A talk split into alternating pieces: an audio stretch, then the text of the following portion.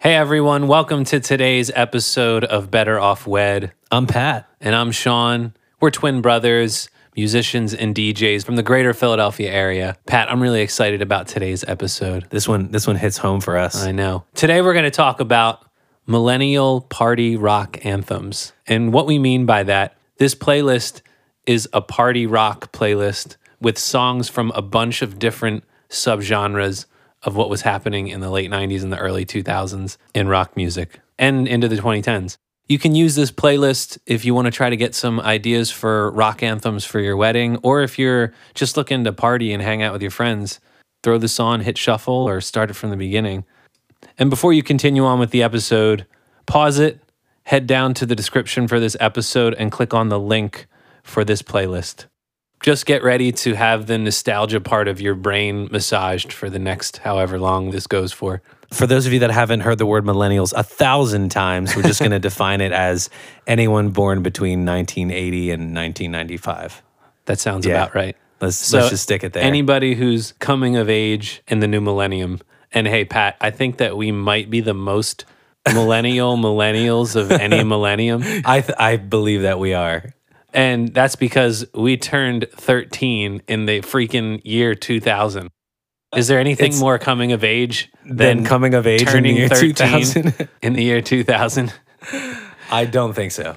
So sit back, relax, and enjoy millennial party rock anthems.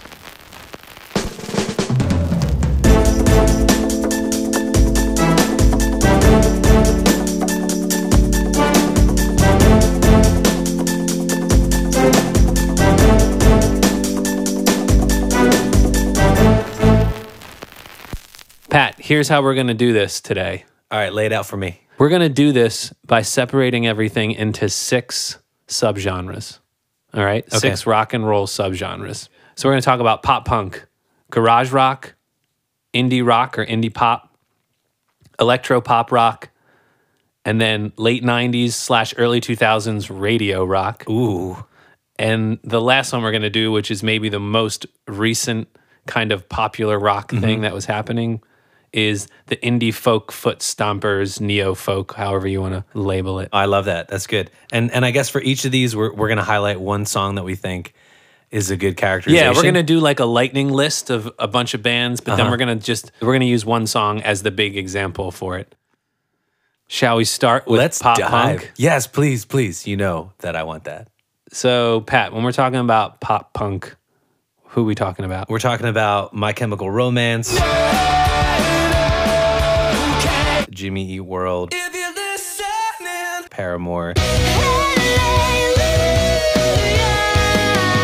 Green Day, Welcome to Paradise, Fall Out Boy, Sum 41, and of course, Blink 182.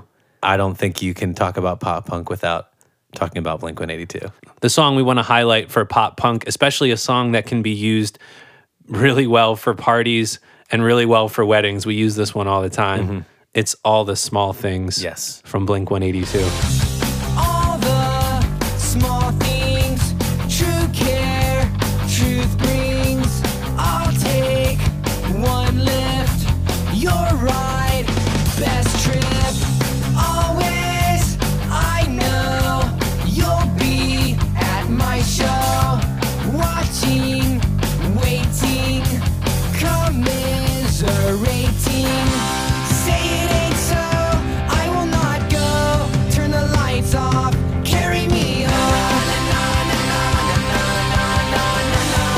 Just thinking about that song and looking back in our childhood, mm-hmm. I think of the music video and how ridiculous it was at the time. Right. It's like a spoof on pop stars at yeah. the time. It looks like a Backstreet Boys or a Britney Spears music video. Yeah. That just is a characterization of Blink 182 at that time. Right. Yeah.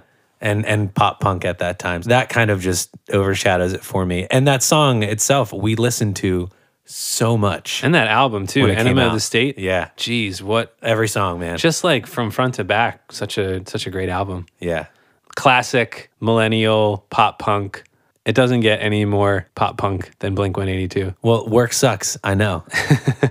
Dude, and that song too. I mean, this is an overarching theme in popular music is that a lot of melodies are almost nursery rhyme like. Mm-hmm but this song in particular is a nursery rhyme. Absolutely is a nursery rhyme. Like maybe the whole song is four notes, maybe five. Probably more like three mainly, and then Yeah. they throw in a fourth or a fifth note sometimes. Anyway, classic. All right, that's our pop punk spot. Next on the list is garage rock. We could also kind of connect it with new wave revival. Mm-hmm. Things that kind of have a garage rocky vibe to them, but also have a little bit of like a throwback to the new wave sound. Mm-hmm. A lot of this was happening in the early 2000s, specifically with bands like Jet, Franz Ferdinand, the White Stripes, one of the biggest ones. Yeah. OK Go, The Strokes, Yeah Yeah Yeahs. Arctic Monkeys. And the song we want to highlight is definitely a song that we use often Oh yeah. at parties and weddings. And this is Mr. Brightside by the Killers. And the Killers are are huge. the Killers are so big and and making great music right now too. they still make good music. And it's like, it's crazy to see how a song is able to stand the test of time so Mm-hmm. well. This song, Mr. Brightside, it's got over a billion plays on Spotify. that is wild.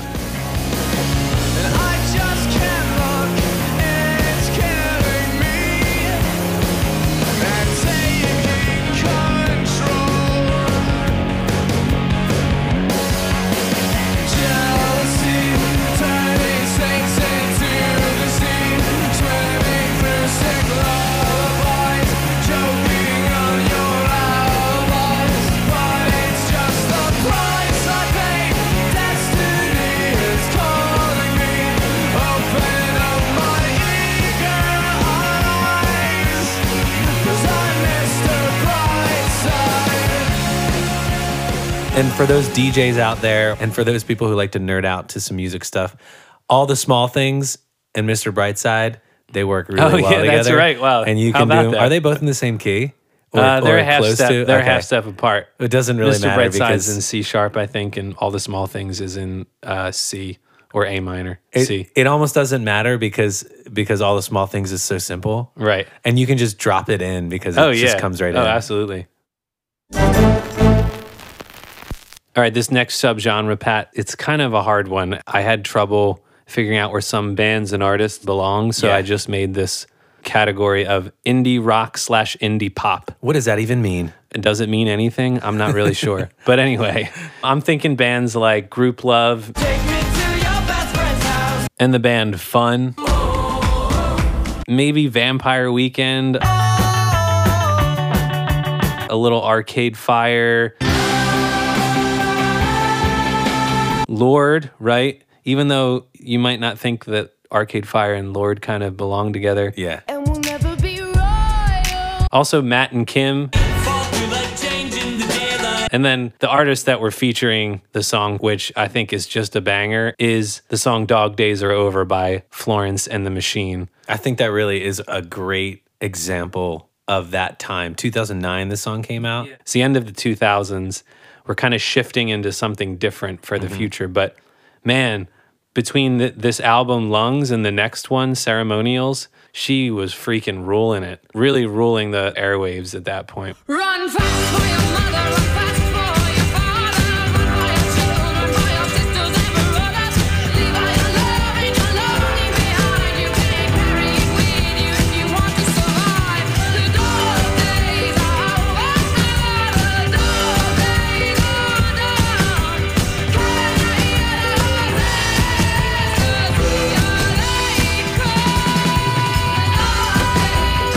I remember listening to this album too.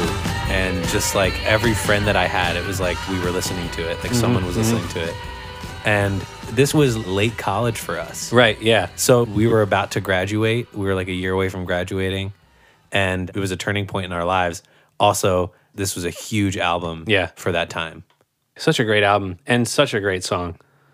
All right, let's get to the next one. This one is quite big and bloated. There's Oh, so yeah. many artists that we can talk about in this. This is like setting the stage for, I guess what a lot of rock bands were doing is they were becoming electro pop rock bands. Like Yeah. they were including electronic elements, especially electronic keyboards and drum machines into their music. And there's so many great artists in this. There's M83, Phoenix, Passion Pit, Metro Station, Justice. Justice is kind of weird because, like, are they kind of like an electro rock band? I'm not yeah. really sure. Walk the Moon, Fitz and the Tantrums. That's kind of a newer one. LCD Soundsystem, maybe one of the. More popular Yeah. underground ish. Hot Chip, Empire of the Sun. And then we couldn't go without featuring a song by MGMT. This is the song Kids.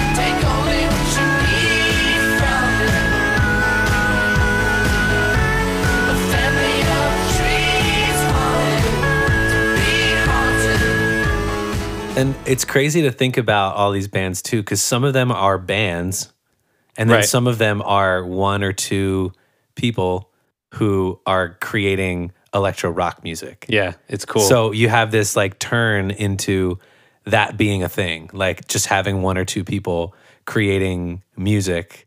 I mean, you could put sleigh bells in there. Got my aim on the table. oh, I forgot about like- Sleigh Bells. What a I great I mean, they're band. a little bit heavier of an offshoot of like Yeah, that's still that's good stuff. but that kind of idea of being able to do rock music Right. with electronic music and just having a couple people. And what's fun too about this is like there's this kind of spectrum of sickeningly sweet electro pop music. Mm-hmm. And then there's artists like M83 that are kind of like a lineage of post rock meets this electronic kind of pop sound. So it's like these big, sweeping, ethereal, like beautiful electronic songs versus something sickeningly sweet like A Walk the Moon or like Passion Pit, right? You know what's funny about this too is that you're saying with M83 and Phoenix, they're both from France. So there ah, was Oh, that's cool. I There didn't was realize that. some European influence Sure. in there as well. Absolutely. with a lot I mean, come on, man. There's so much of that from Europe. That's awesome. Oh man, Phoenix. I forgot that album. Wolfgang Amadeus Phoenix. Yeah. One of my favorite videos from them is just in particular this band. They played in France, like around the Eiffel Tower, and they were just playing like acoustically live. And they were playing their songs and no one knew it was them. Right. And they were just like kind of walking it. by and someone was like, I think that's actually them. Right. But also you have to remember that in France, at least at that time, you could only play 50% of English or other languages in music. They had to play at least 50% French music in French. when they were on the streets. No, when they were on the radio. So this was a French this was Oh, a ah, French artist doing English, music, Interesting. And, you know, being played on French radios and English radios. But anyway, Uh, somebody fact check that. I'd like to know. I- I'm- That's fascinating. I I'm yeah, we're going to fact check that before we do that.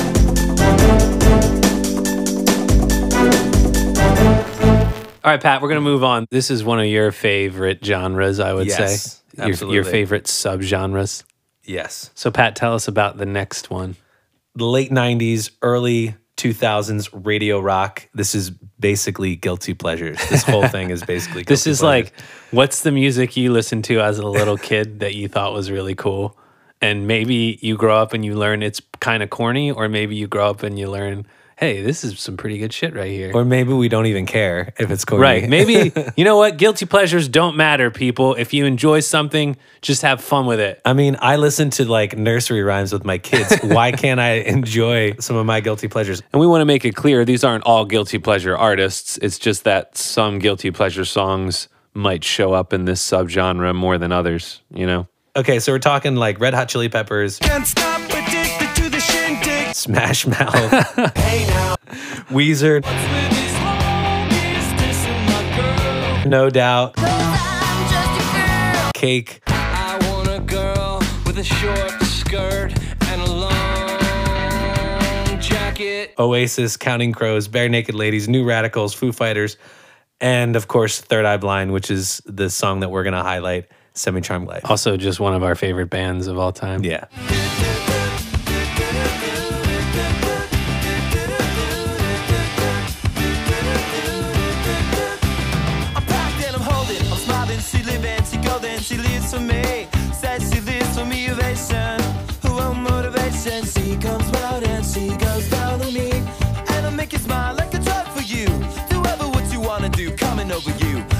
Keep on smiling, what we go through. One stop to the rhythm that defines you. And I speak to you like the chorus to the verse. Drop another line like a coda with the curse. Coming like a freak show takes the stage. We give them the say, I want something else to get me through this kind of life.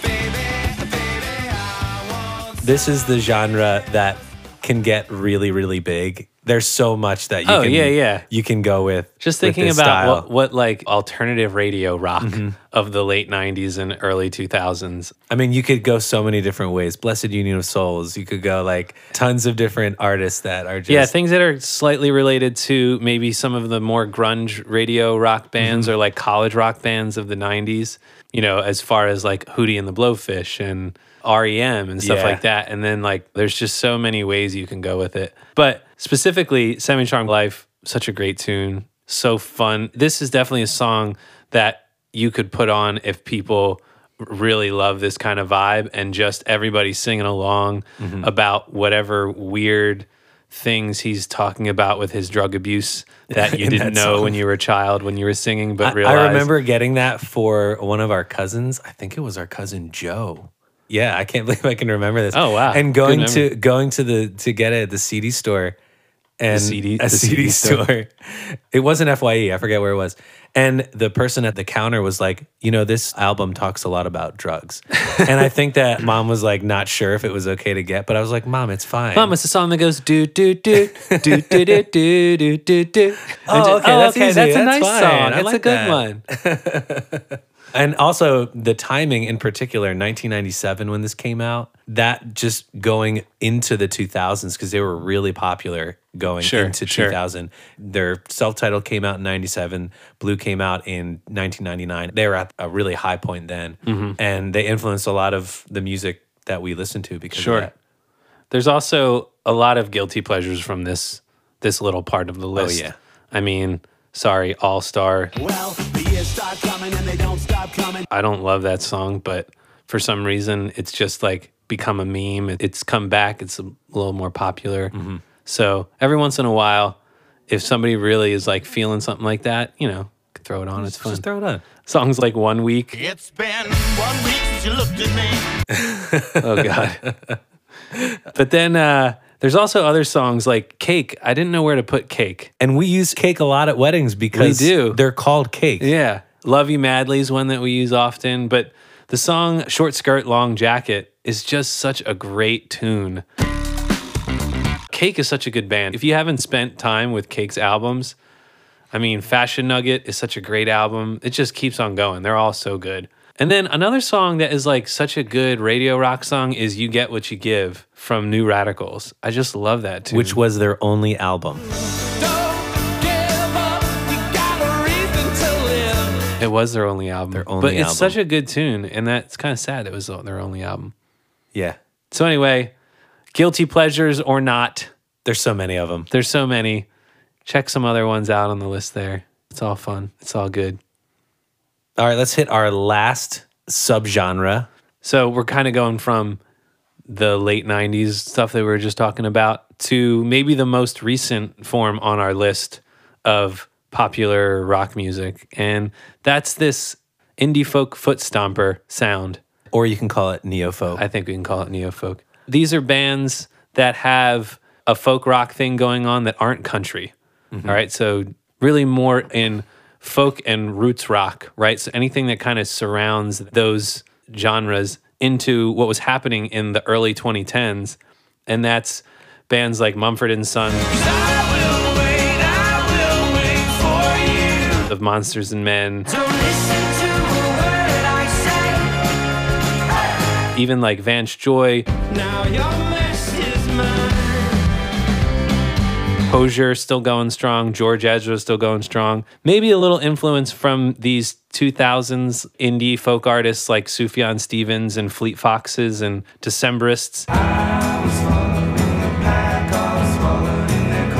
But then you have artists that are still going, Lumineers, Head and the Heart. And if our world comes tumbling down, Nathaniel Rateliff and the Night Sweats is awesome. Yeah. That sometimes might have a little bit of a twang to it, but Mm-hmm. you know, songs like SOB, I mean, that's just a foot stomping love fest right there. I'm gonna cover myself with the ashes of you. yeah. And then we couldn't talk about this subgenre without pointing out maybe one of the most influential people in the entire genre, and that's Edward Sharpe and the Magnetic Zeros with the song Home. Probably the best example, kind of a foundational song that maybe helped to push the genre forward in its early days. Yeah. And I think that for me, there's two memories from weddings that we did this.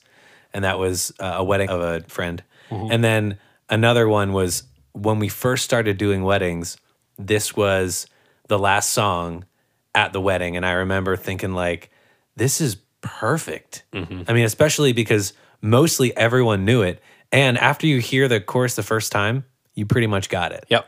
So that memory to me just really stands out. And we've done it for our last songs, you know, a bunch of times since then, obviously, because that was five years ago. This song really highlights a song that you can use at a wedding and is within that neo folk genre.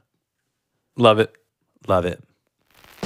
All right, we got through that, Pat. We did. I didn't know if that would be really difficult to do because there's so many songs floating around. But we have a playlist and it's called Millennial Party Rock Anthems. You can find the link and you can listen to a bunch of these songs. Thank you guys so much for listening to today's episode of Better Off Wed. This episode was produced and written and edited by us. By us. And uh, you can follow us on. Wait, wait, wait. Oh. And the theme song was written by me, Sean. Sean, you get all of the credit for the theme song. All right, now you say your next thing. All right. Well, make sure you guys are following us on Spotify, YouTube, Instagram, Facebook, and anywhere else that you want to. Please share this podcast with a friend, especially maybe friends that are getting married or friends that like to listen to music podcasts. And they like to party and have fun. Yes, I like to do that. That's fun. Thanks Uh, so much. Pat, let's end let's end the episode with a guilty pleasure song. Okay. All right, you get to choose it. All right. What's it gonna be? She likes me for me. you know, I just had that stored somewhere in there. She likes me for me. Cheers, guys. Have a great day. She likes me for me, not because I look like Tyson Beckford with the charm of Robert Redford out my ears. But what she sees are my faults and indecisions, my insecure conditions, and the tears upon the pillow that I shed. She don't care about my big screen, my collection just never mattered much to her. Plus, she don't watch too much TV. And she don't care